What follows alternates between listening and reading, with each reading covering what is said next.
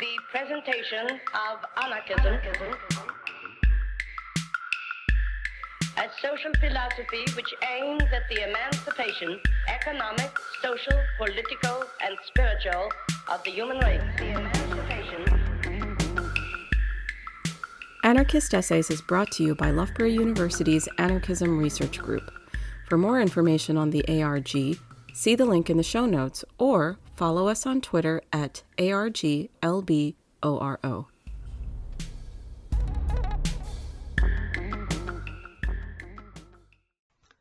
Food Fight Subsistence and Stable Heterarchies in Vanuatu by James Flexner, recording this from the unceded territory of the Gadigal Wangal peoples of the Eora Nation, also known as Sydney, Australia.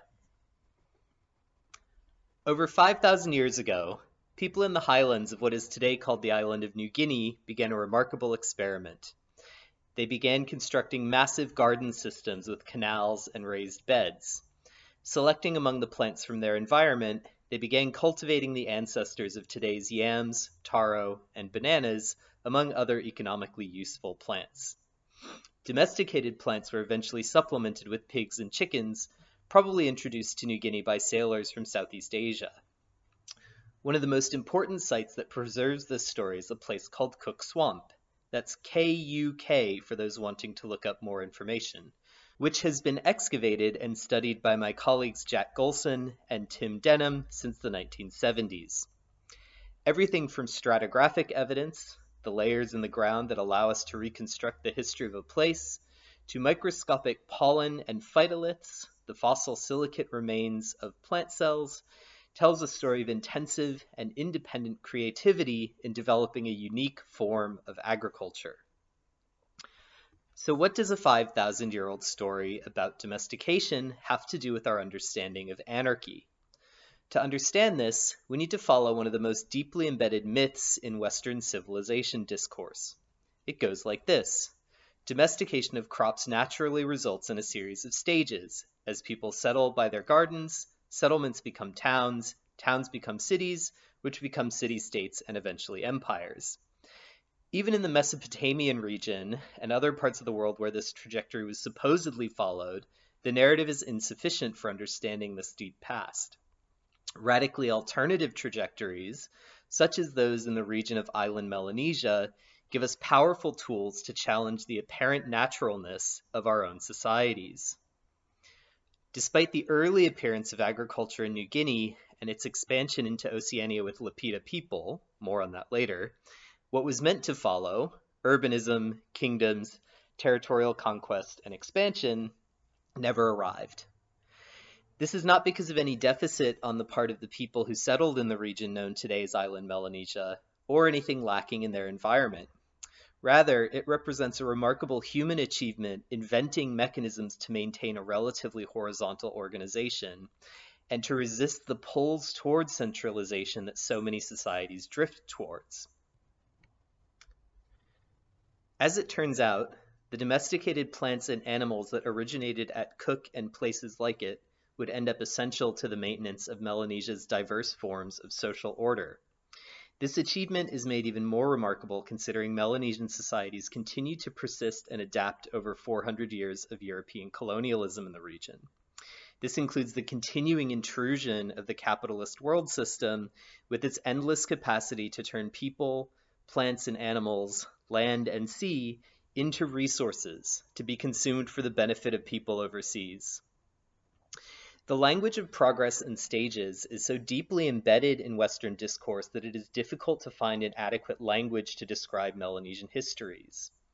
Too many terms suggest lack or inability.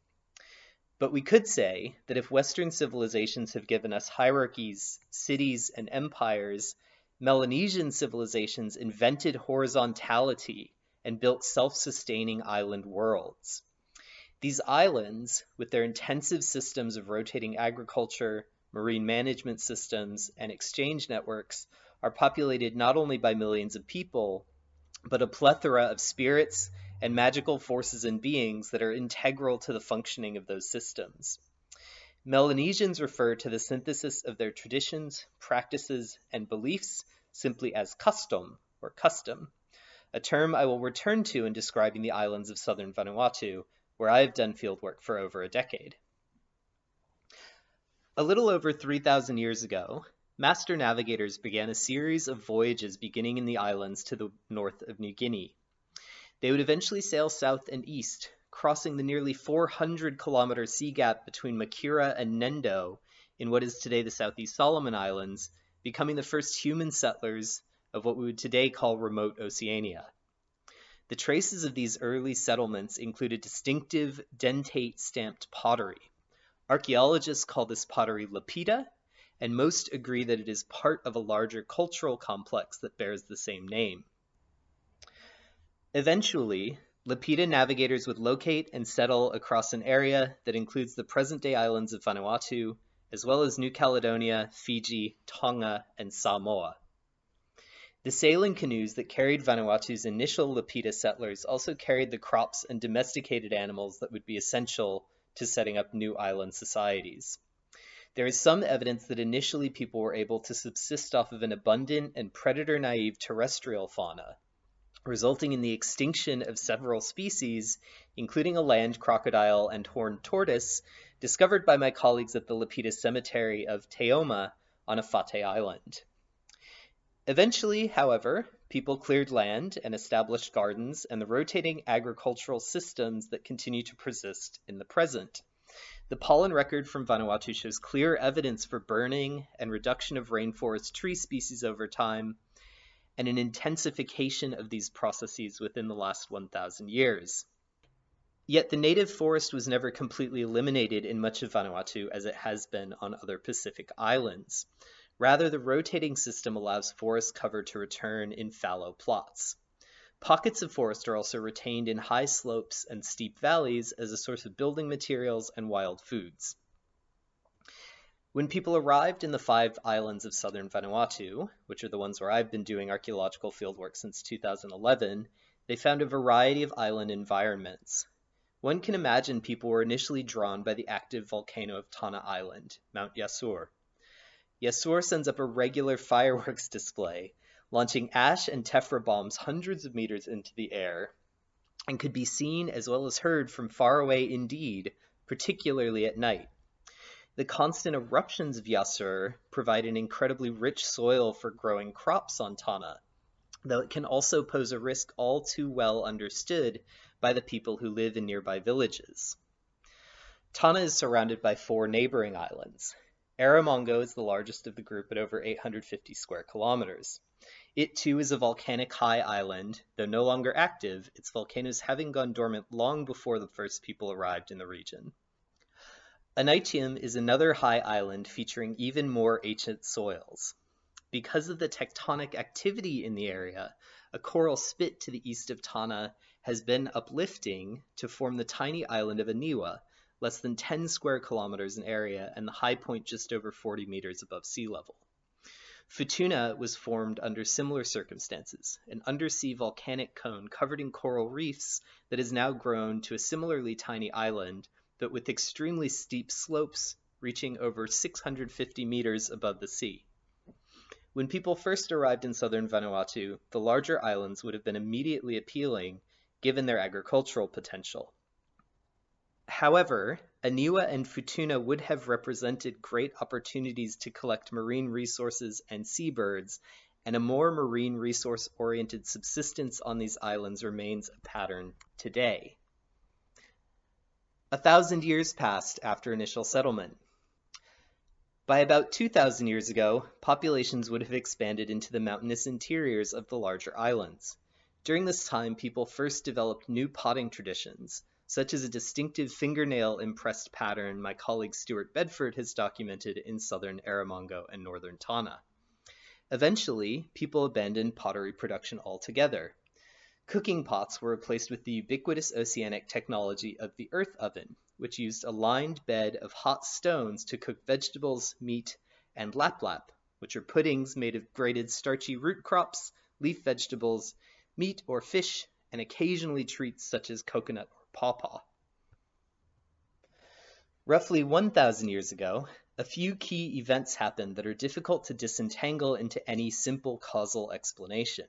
human populations continued to grow in the region, resulting in an expansion and intensification of cropping practices. On Aneityum, clearing in the uplands resulted in erosion, but people took advantage of the newly formed alluvial deposits by investing in terraced, irrigated pond field systems designed to maximize the productivity of taro. The people of Futuna likewise built extensive terraced crop systems across the steep slopes of their island. Around this time, we also know there was an incursion of newcomers from over the seas to the east. The next wave of oceanic navigators spoke distinctive languages from the Polynesian family tree. Today, the remnants of this linguistic adoption exist in the Futuna Aniwa Polynesian language, which is more closely related to Hawaiian or New Zealand Maori, languages from thousands of kilometers away, than it is to those of the neighboring intervisible islands in southern Vanuatu. In addition to a new language, people brought new aspects of food and drink with them, Oral traditions and linguistic evidence suggest that kava, despite being originally domesticated in central or northern Vanuatu, was a Polynesian introduction in southern Vanuatu. Kava produces an intoxicating beverage made by straining water through the chewed root of the plant through a husk of palm bark. Drinking it produces a heady buzz followed by a deep sleep. Traditionally, it was exclusively a beverage for the chiefly classes. There is also some evidence that pigs may have been introduced or reintroduced to the region by the Polynesian sailors. Within this context of cross-cultural interaction, agricultural intensification, and changing everyday practices, my colleagues and I have argued that what constitutes custom in southern Vanuatu today began to emerge. The agricultural systems and marine resource management practices not only produce enough for subsistence, but abundance and surplus. Again, Western discourse has suggested that it is this production of surplus that self aggrandizers exploit to gain power and prestige, resulting in runaway processes of centralization that eventually allow for the emergence of kings and states.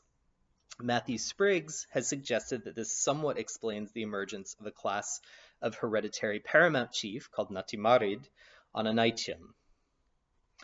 On Erromango there was a chiefly class of Fanlo (male chiefs) and Nasim Nalan (female chiefs). However, their titles were contested. Chiefs were expected to periodically host feasts for their neighbors, the most dramatic example being the Nevsum, which centered on a tower that could be dozens of meters high and would hold hundreds of pigs, bundles of yams, and kava. In addition to a sham fight that occasionally became a real fight, dancing, and speeches, it was expected that the chief distribute this abundance at the end of the ceremonies. The chiefs who could give away the most were able to secure the strongest alliances and maintain the highest titles. This mass gifting economy, or fighting with food, as Spriggs has called it, represents one of the mechanisms through which Melanesians avoided the emergence of hierarchy as there was no long-term accumulation of wealth that could be hoarded by one individual or passed on between generations. Folklore also reflects on ways that self-aggrandizers were managed, as versions of a story from Futuna, Aniwa, and Tana tell how the culture hero Moa-Tiki saved the people of these islands by defeating a ravenous man-eating monster who is arguably presented as an allegory of those who would seek too much power. Tana represents an extreme example of horizontal organization. There are no paramount chiefs on Tana, though chiefly titles abound. One survey in the 1950s conducted by the French anthropologist Jean Guiart documented roughly one chief for every 11 people. Where neighboring islands had six or seven land divisions, Tana has roughly 120, and the number fluctuates because the boundaries are still under dispute in some of these territories. In addition to territorial distinction, Tana features a moiety system that divides people between Numrukwen, wise and subtle magicians, and Kaviameta, strong and aggressive warriors. The overlay of men's kava drinking grounds, agricultural plots, family hamlets, chiefship, and the moiety system results in an extraordinarily complex but very horizontally organized social system. The smaller islands of Futuna and Aniwa follow the way of the Tannese. The introduction of a new language did not correspond with introduction of the more hierarchical chiefly systems to be found to the east in Polynesia. Rather, through close ties of exchange and kinship, particularly between Tanna and Aniwa, a new language was spread but adapted to an extant way of organizing society horizontally. I would never suggest that Vanuatu be held up as a model for those organizing for a better world in Western societies. Nor is the intent here to suggest that Vanuatu is a harmonious, peaceful, idyllic place. These societies were characterized by conflict and indeed warfare, which became more deadly with the introduction of firearms in the 1800s. This kind of conflict nonetheless also helped to maintain horizontality in these unique Melanesian civilizations. Regardless, the archaeological perspective of seeing a society's entire trajectory from the deep past to the present provides real material to challenge those who would tell us that hierarchy and the state are natural, inevitable, or preferable forms of human social organization. To close, I would like to acknowledge that while these are my own ideas, I owe a very real debt of gratitude to colleagues in Vanuatu, including Matthew Spriggs, Stuart Bedford, Frederic Valentin, and the Ni Vanuatu archaeologists Edson Willie, Richard Shing, and Yarawai Philp. I owe a further thanks to the traditional knowledge keepers, field workers, and chiefs in the islands where I work, including Samson Yeru, Joel Yao, Taronga Kuautonga, Denise Elena, the late Jacob Kapere, and the late Jerry Taki. Thank you for listening.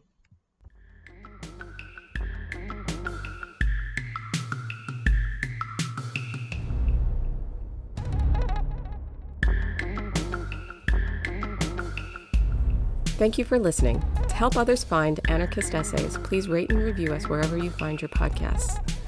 And if you're interested in anarchist ideas, why not check out the journal Anarchist Studies? For over 20 years, Anarchist Studies has been publishing original research on the history, theory, and practice of anarchism. For more information, visit www.lwbooks.co.uk forward slash anarchist studies.